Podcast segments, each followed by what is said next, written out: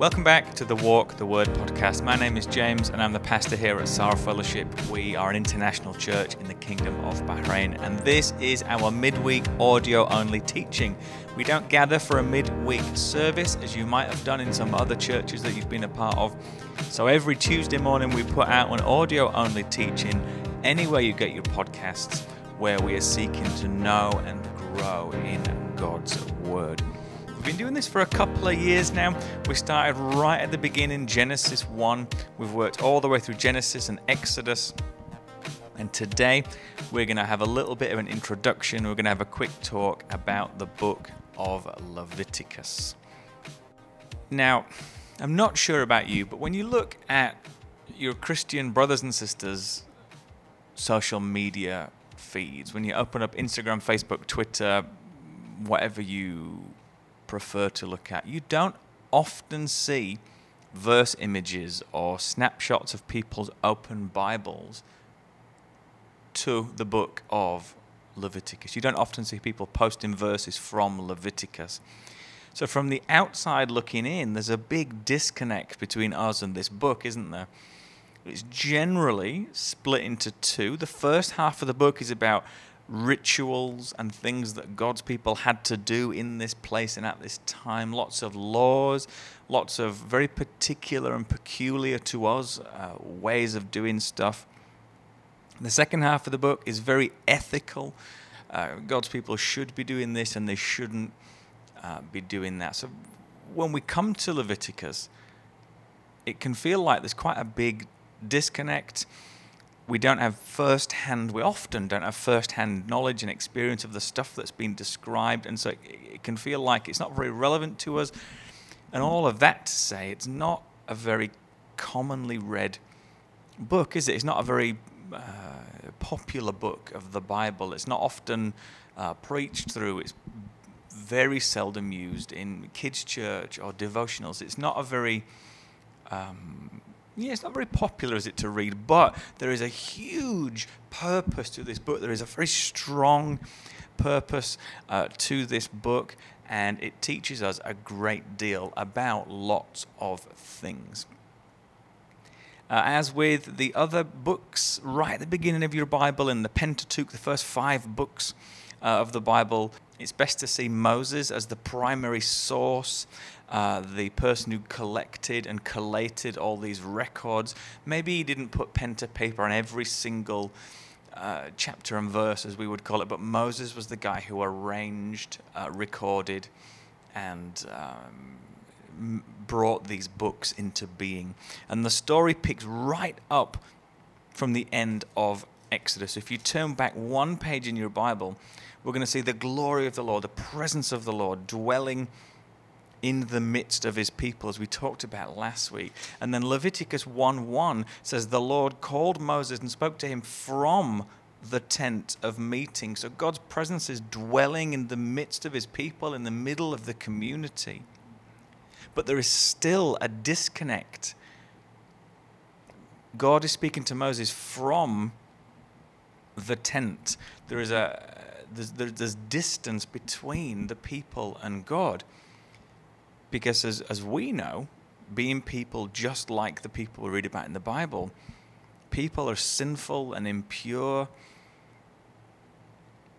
People are fallen, people are fallible, and our sin puts distance between us and God. God, in His essence, is, is life and love, and He is holy. He is separate and distinct, and there is no darkness, no sin in Him yet there is in us. And this creates a disconnect, this creates distance between us and God. Evidenced here, God's presence is in his community, yes, but there is still a distance. The Lord called Moses and spoke to him from the tent of meeting. And the book of Leviticus gave the people and gives us a wonderful preview of a framework, a method on how this distance is closed, how God's people, how sinful and corrupt people, like those we read of in Leviticus, and like you and me, how sinful and corrupt people can live in God's presence, even though He is so holy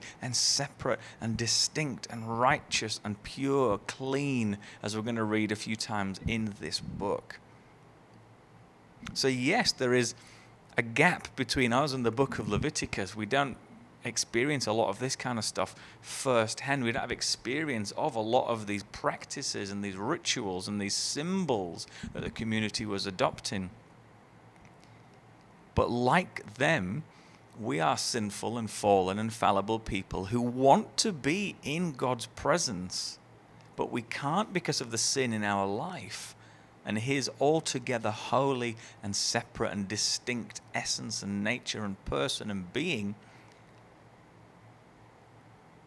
And in this place and at this time, this is about 1400 BC the book of Leviticus was the method. The book of Leviticus, these rituals, these sacrifices, these ethics, this was how sinful people could be in the presence of God. This was their framework, this was their method of dealing with, accounting for, atoning for, covering their sin. Now we know, don't we? We don't live under this same covenant, this same relationship agreement with God that they did. So as we move through Leviticus and talk about very particular and specific sacrifices and offerings and rituals and symbols and practices that the, the, the people here, God's people, adopted each of them is going to point us in some way, shape, or form to the finished work of Jesus on the cross that allows us now, as sinful, corrupt, fallen, fallible people, to be in God's presence. Just as the Levitical laws and again the rituals, uh, the, the practices, the symbols that the community adopted then allowed them to be in God's presence. We know now, don't we? that it's through the finished work of Jesus on the cross. So Leviticus meant a great deal to the people in this place at this time. And it should do for us as well because it points us forward in many, many different ways to the work of Jesus. Lots of people come to the book of Leviticus and think, well, I'm a New Testament believer, I'm a New Covenant believer, I don't need to pay attention to any of these things. Uh, what does Leviticus have to do with me and the church today? And in in a way, to a degree, to a small degree, that's correct. The, the sacrificial system here of covering, atoning for sin through a substitutionary death of, of, of, an animal or burning this and offering that. The sacrificial system, yes, has stopped for God's people. It was fulfilled it wasn't pointless at the time. It was that was how their sin was covered for at the time. That was all a preview, a foreshadow again of the work of Jesus. So that system, that method of having sin covered, atoned for, has been fulfilled in Jesus. We read a lot about that in the book of Hebrews. But again, as we move through, we study these, these particular and specific sacrifices, the rituals, the, the, the practices, the symbols that the community adopted, we're going to see so many different aspects of and angles of the work of Jesus. And there is more to Leviticus than ritual, sacrificial laws. There are lots of ethical laws moral laws, things that we ought to do and ought not to do. And yes, the specifics are going to be very different. We're not an agricultural culture where everybody owns land and, and, and animals, and you know our lives are different, but the, the, the ethics are very, very similar, aren't they? If not exactly the same. And again, you know, Peter writes, quoting from Leviticus, that New covenant believers, New Testament believers, like you, like me, should be holy as God is holy. So the standard there, the expectation, the need to be holy, to be righteous, to be in God's presence, that need is still there. Yes, the method of how we get there is different. We're not under this Levitical system of, of, of priests and sacrifices and rituals Our righteousness comes through faith in Jesus alone. But again, as we work through Leviticus, we're going to see all these different things. We're going to see moral laws, we're going to see sacrificial laws, we're going to see societal laws, how God's people were told to live in order to be separate and distinct, holy, we could say, from the communities around them. So, the key things we're going to see in Leviticus, the key themes in this book God is holy, God is separate, God is distinct, yet He wants to be present among His people. So, His people need to admit their sin, need to admit that they are impure compared to the purity of God. We need to work towards personal holiness. Yes, it's going to look different for God's people in this place and at this time that we're going to read about in the book of Leviticus. We go about it a different way, but the theme of God is holy, you are not, we've got to bridge that gap, is still very relevant. In the middle of the book, chapter 16 and 17, we're going to talk about the Day of Atonement. This everything else in the year, maybe something was missed, uh, maybe it wasn't done quite well enough or just done enough we're going to see this one time, this hugely important total cleansing of sins and uncleanness and impurity for the whole community.